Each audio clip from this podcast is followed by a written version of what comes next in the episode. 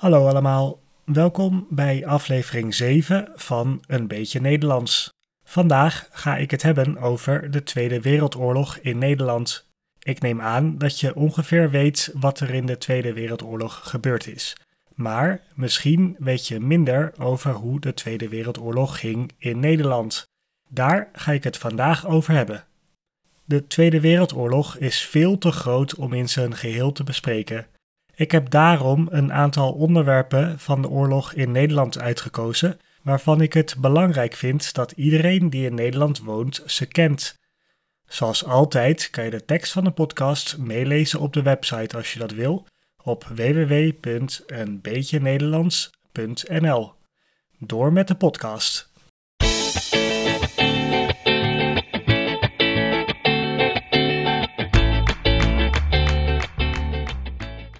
De aanval op Nederland. Voordat ik het ga hebben over de Tweede Wereldoorlog, moet ik het eerst even kort hebben over de Eerste Wereldoorlog. Nederland was neutraal in deze oorlog. Ze vochten niet met en ook niet tegen Duitsland. Maar ondanks dat er niet in Nederland gevochten werd, heeft deze oorlog wel gevolgen gehad voor Nederland. Zo komen er meer dan een miljoen vluchtelingen uit België naar Nederland en is er veel hongersnood en werkloosheid. Na de Eerste Wereldoorlog was er een periode waar er veel gebeurde en veranderde, in Nederland en in andere Europese landen. Het is een periode van economische recessie en politieke veranderingen. Ook Nederland werd zwaar geraakt door de zogenaamde Great Depression, veroorzaakt door de beurskracht van 1929. In de politiek kregen fascisten ook in Nederland voet aan de grond, net zoals bijvoorbeeld in Duitsland en Italië. De Nederlandse Nationaal Socialistische Partij heette de NSB, wat staat voor Nationaal Socialistische Beweging. De partij is opgericht in 1931 door Anton Mussert. Anton Mussert is een bekende naam in Nederland.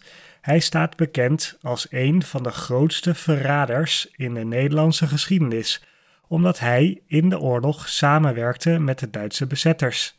Maar dat is pas later. Voor de Tweede Wereldoorlog was de NSB een kleine partij. In de Tweede Kamer had het vier zetels. In tegenstelling tot de Duitse natiepartij NSDAP was de NSB in de beginjaren van de partij niet antisemitisch, dus niet tegen Joden. Vanaf 1936 veranderde dat en werd de partij radicaler. De NSB ging meer op de NSDAP lijken en nam de racistische en antisemitische ideeën steeds meer over. De Tweede Wereldoorlog begon in september 1939 toen Duitsland in Polen binnenviel. Engeland en Frankrijk verklaarden twee dagen na de inval in Polen de oorlog aan Duitsland. Nederland probeert, net zoals in de Eerste Wereldoorlog, ook in de Tweede Wereldoorlog neutraal te blijven. Op 10 mei 1940 werden Nederland, België en Luxemburg onverwachts toch aangevallen door Duitsland. De inval was voor de Duitsers vooral strategisch nodig om Frankrijk te kunnen aanvallen. Ook ligt Nederland strategisch op een handige plek om Engeland aan te vallen. Duitsland viel Nederland aan in de nacht van 10 mei. Nederland is verrast door de aanval. Het dacht neutraal te kunnen blijven in de oorlog. Het Nederlandse leger probeert de aanval van de Duitsers tegen te houden, maar het Duitse leger is te sterk. De wapens van de Nederlandse soldaten waren verouderd en de Duitse soldaten waren beter getraind. Er zijn kleine overwinningen voor het Nederlandse leger, maar ze kunnen de Duitsers niet tegenhouden. Koningin Wilhelmina was het staatshoofd van Nederland tijdens de Tweede Wereldoorlog. Toen het duidelijk werd dat Nederland de oorlog ging verliezen, vluchtte de koningin naar Engeland. Wilhelmina bleef de hele oorlog in Engeland. De prinsessen Juliana en Beatrix gingen naar Canada. De vlucht van de koningin was een schok voor de Nederlandse bevolking. Tot op dat moment dacht de bevolking dat Nederland de oorlog aan het winnen was. Dat is wat ze in de krant en via de radio te horen kregen. Maar eigenlijk was het toen al duidelijk dat de Duitsers aan het winnen waren. Tijdens de oorlog probeerde koningin Wilhelmina het volk moed in te spreken met een radioprogramma dat op de BBC werd uitgezonden. Iedere dag tijdens de oorlog was er een Nederlandse uitzending op de Britse radio van 15 minuten, genaamd Radio Oranje. Het programma was in Nederland te ontvangen, maar het was door de Duitsers verboden om er naar te luisteren. Koningin Wilhelmina hield regelmatig toespraken op Radio Oranje, waarbij ze de Nederlandse bevolking opriep zich te verzetten tegen de Duitse bezetting. We luisteren even naar een kort stukje. Hier is koningin Wilhelmina aan het woord. Het verheugt mij bijzonder dat dankzij de welwillende medewerking van de Engelse autoriteiten dit Nederlandse kwartier in de uitzendingen van de Britse radio is ingelast.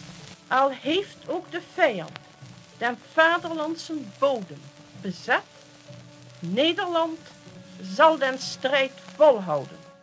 Een belangrijk moment in de aanval van Duitsland op Nederland was het bombardement van Rotterdam. Al op de eerste dag van de Duitse aanval op Nederland waren er paratroepen geland in Rotterdam. Maar het lukte deze soldaten niet om de stad te veroveren. Duitsland wilde Nederland zo snel mogelijk onder controle krijgen, zodat ze door konden naar Frankrijk. Op 14 mei 1940 is de oorlog in Nederland vier dagen bezig en het gaat voor Hitler niet goed genoeg. Op verschillende plekken in Nederland lukt het de Duitsers niet om te winnen van de Nederlandse soldaten, bijvoorbeeld op de Afsluitdijk en in Rotterdam. De Duitsers geven de Nederlanders een ultimatum. Geef je over, anders bombarderen we Rotterdam plat. Dat gaat de Nederlandse generaal te ver. Nederland ging onderhandelen over overgave.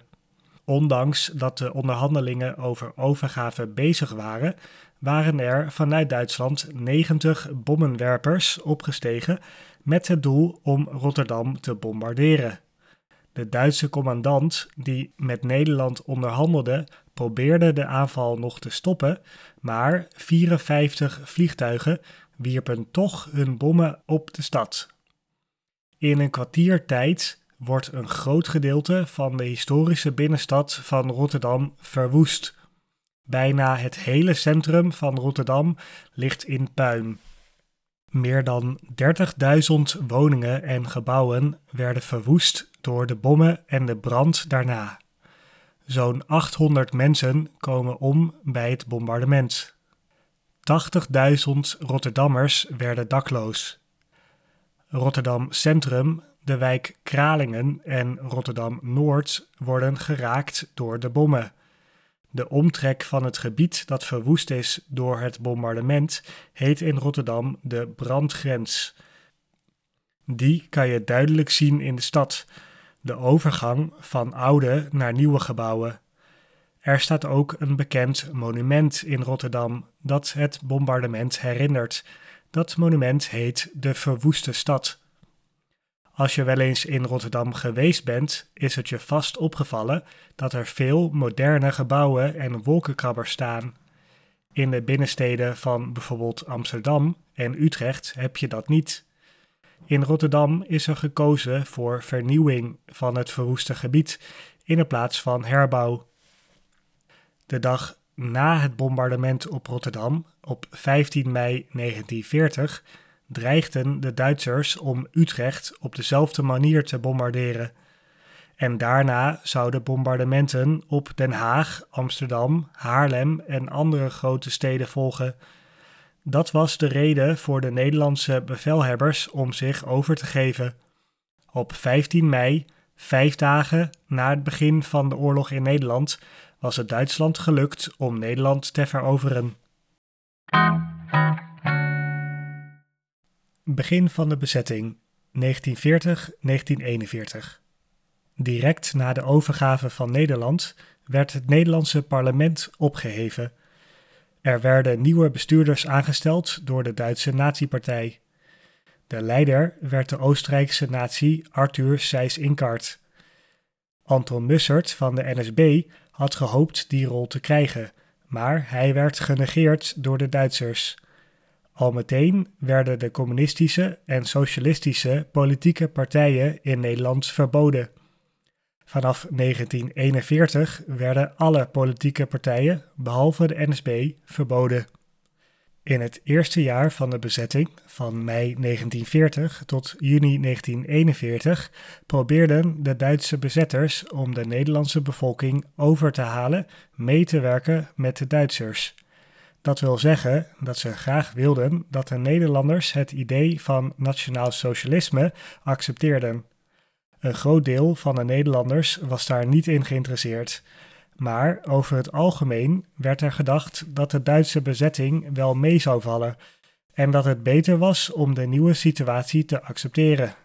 Voor veel Nederlanders veranderde er eerst ook weinig in hun dagelijkse leven.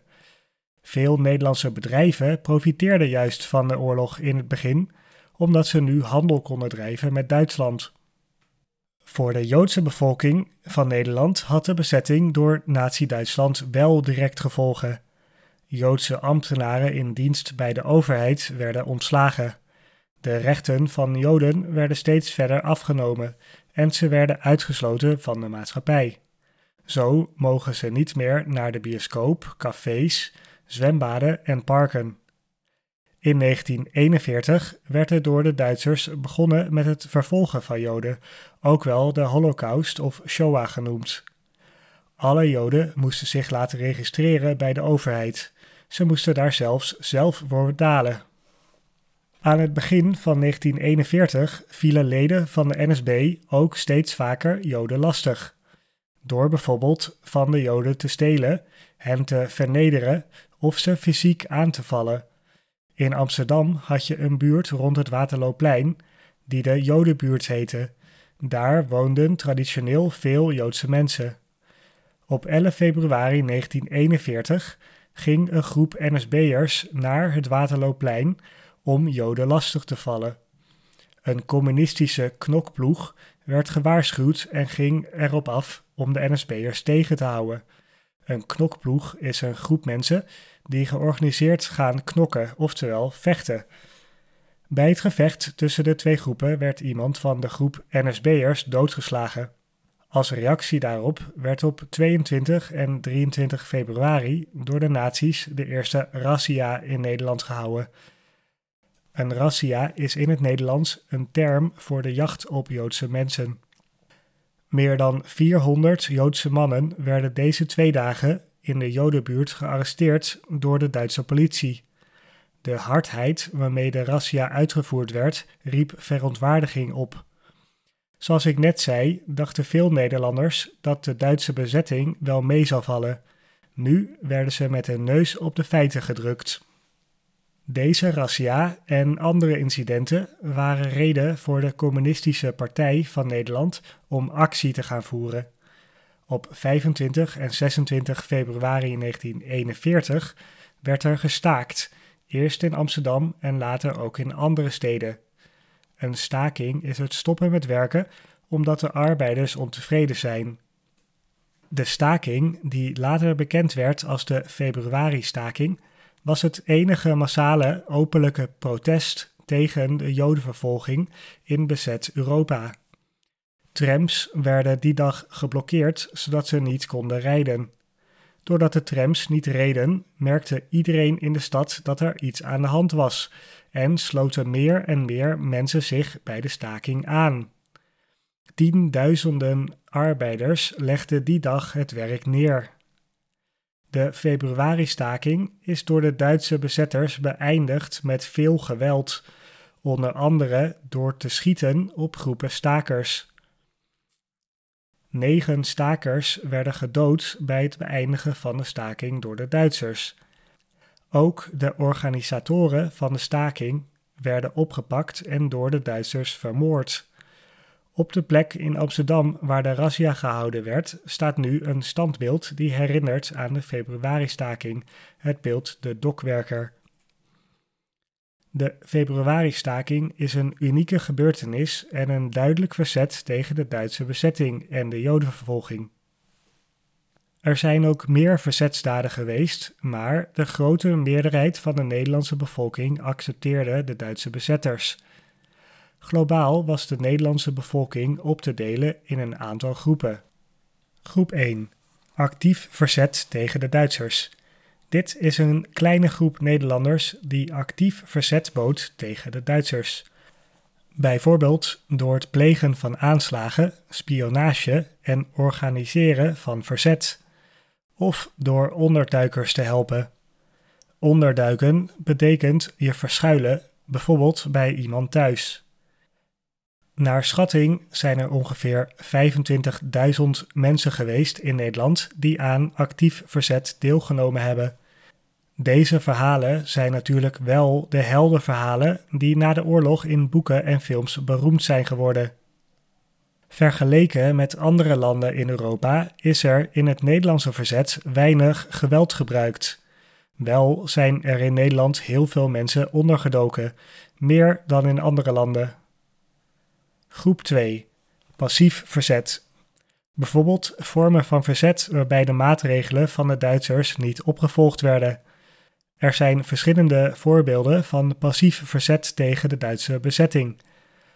Bijvoorbeeld het luisteren naar Radio Oranje dat verboden was, of het lezen van een illegale krant, waarvan de nu nog steeds bestaande kranten Trouw en Het Parool voorbeelden zijn. Groep 3 stille acceptatie. Dit was de grootste groep mensen in de oorlog. Ze werkten niet actief mee met de Duitsers, maar accepteerden de bezetting. Voor hun ging het leven voor een groot deel door als normaal, in ieder geval de eerste jaren van de oorlog. Groep 4. Actieve acceptatie en medewerking. Dit noem je ook wel collaboratie. Een groep van ongeveer 100.000 Nederlanders heeft zich in de oorlog aangesloten bij de NSB. Soms omdat ze overtuigd waren van de nazi-ideeën, maar soms ook vanuit opportunisme. Bijvoorbeeld als je je baan kwijt was, vergrootte het je kansen als je lid was van de NSB om nieuw werk te krijgen. Voorbeelden van actieve medewerking zijn het verraden van Joden en onderduikers en je vrijwillig aansluiten bij het Duitse leger. De Nederlandse krant De Telegraaf heeft in de oorlog samengewerkt met de Duitsers en is na de oorlog vijf jaar verboden geweest. Maar die samenwerking was niet helemaal vrijwillig. Ik wil nog één bekende verzetsheld bespreken voordat ik doorga. Dat is Hannie Schaft. Hannie Schaft is geboren in Haarlem en was 20 jaar oud toen de oorlog begon.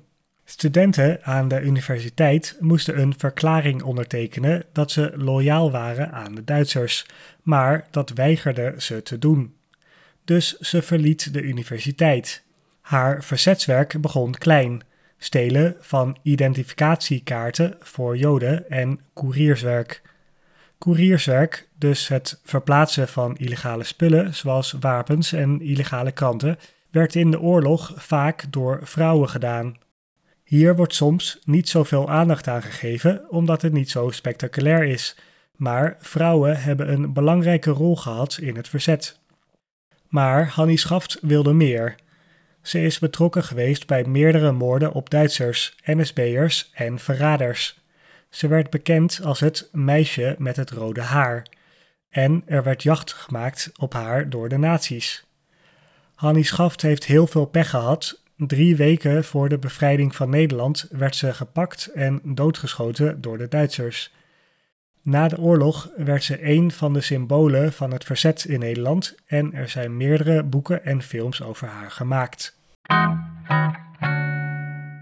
Het tweede deel van de oorlog, 1941 tot 1944. De aanval van Nazi-Duitsland op de Sovjet-Unie is een keerpunt geweest in de Tweede Wereldoorlog. Het Duitse leger leed een grote en pijnlijke nederlaag en dit had ook gevolgen voor Nederland. De door de Duitsers bezette gebieden, waaronder ook Nederland, moesten meer bijdragen aan de oorlog. Zowel financieel als in arbeid werd er steeds meer verwacht van Nederland. Vanaf mei 1943 werd iedere man tussen 18 en 35 jaar verplicht om zich te melden voor een keuring. Iedereen die sterk genoeg was, moest naar Duitsland om daar te werken in fabrieken. Ongeveer 500.000 Nederlanders hebben verplicht in Duitsland gewerkt. Ook werd in deze periode de Jodenvervolging uitgebreid. Joden moesten vanaf 1942 een Davidster op de borst dragen. Kort daarna werden Joden in razzia's opgepakt en gedeporteerd naar concentratiekampen. In Nederland werden Joden eerst verplaatst naar kamp Westerbork in Drenthe. Vanuit kamp Westerbork werden ze op treinen naar vernietigingskampen als Auschwitz en Sobibor gevoerd. Voor de Tweede Wereldoorlog woonden er ongeveer 140.000 Joden in Nederland. Hiervan werden er ongeveer 73% opgepakt en gedeporteerd. De rest kon vluchten of onderduiken. Die hadden geluk, want van de 107.000 gedeporteerde Joden overleefden er maar ongeveer 5.000 de oorlog. Het bekendste slachtoffer van de Holocaust in Nederland was Anne Frank, die over haar ervaring een beroemd dagboek geschreven heeft tijdens de oorlog. Iedereen in Nederland kent haar verhaal en veel mensen hebben haar dagboek gelezen, bijvoorbeeld op de middelbare school. Ook het huis waarin ze ondergedoken heeft gezeten op de Prinsengracht in Amsterdam wordt jaarlijks door meer dan een miljoen mensen bezocht. In 1942, op Annes dertiende verjaardag, kreeg ze als verjaardagscadeau een dagboek. Vanaf dat moment schreef ze over haar ervaring als onderduikend kind in Nederland. In augustus 1944 is Anne Frank samen met haar familie opgepakt en naar een concentratiekamp gedeporteerd.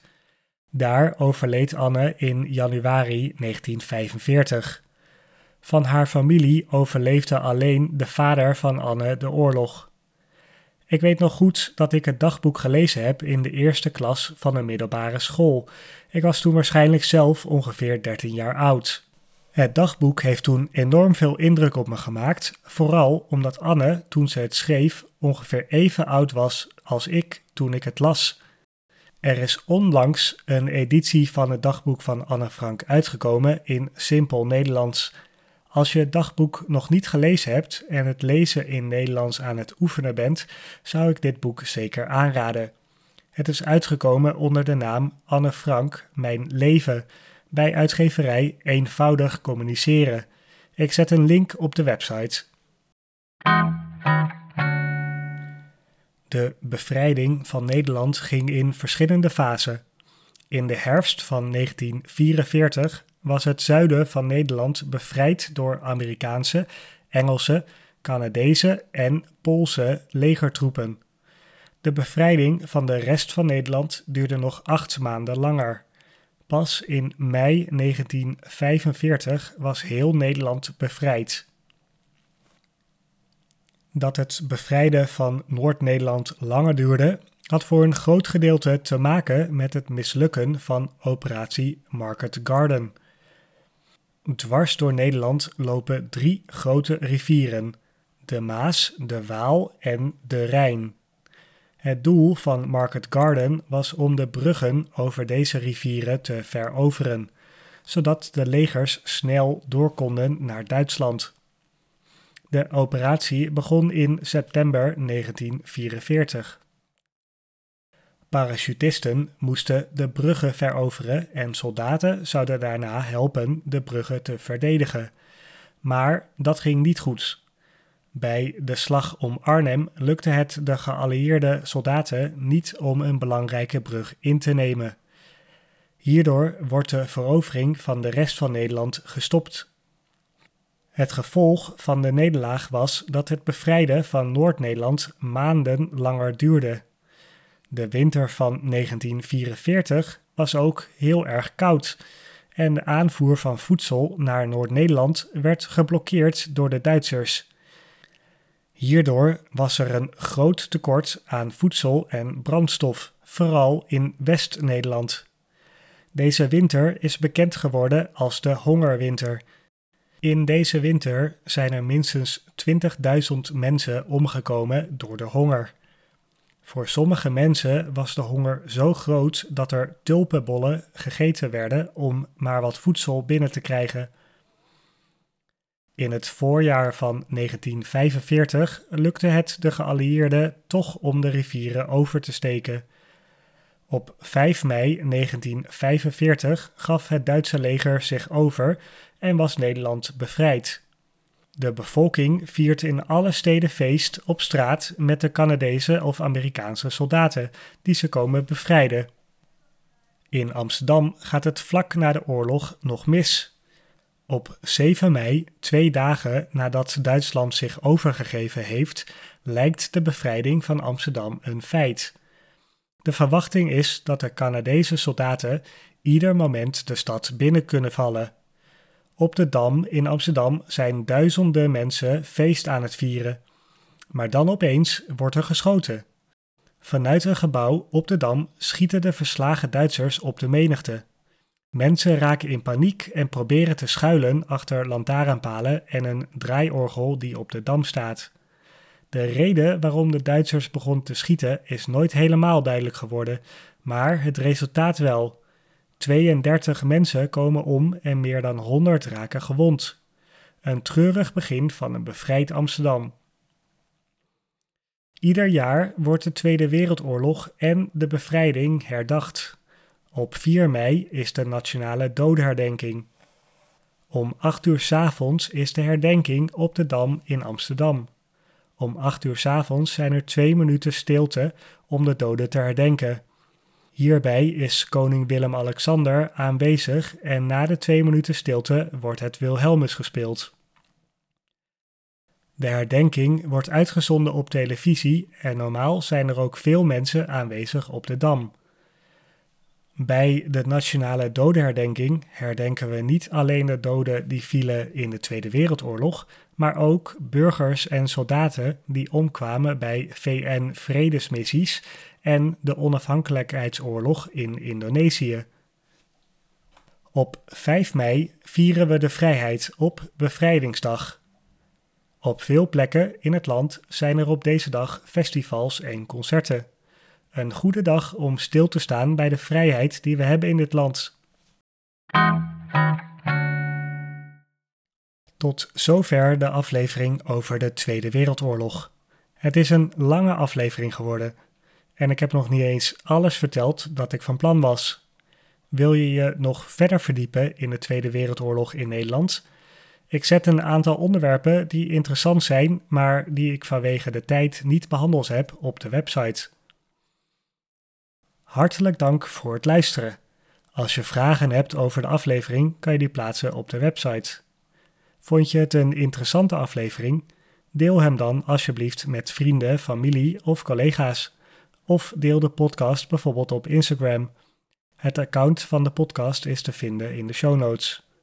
Ik hoop dat je een beetje Nederlands geleerd hebt en tot de volgende keer.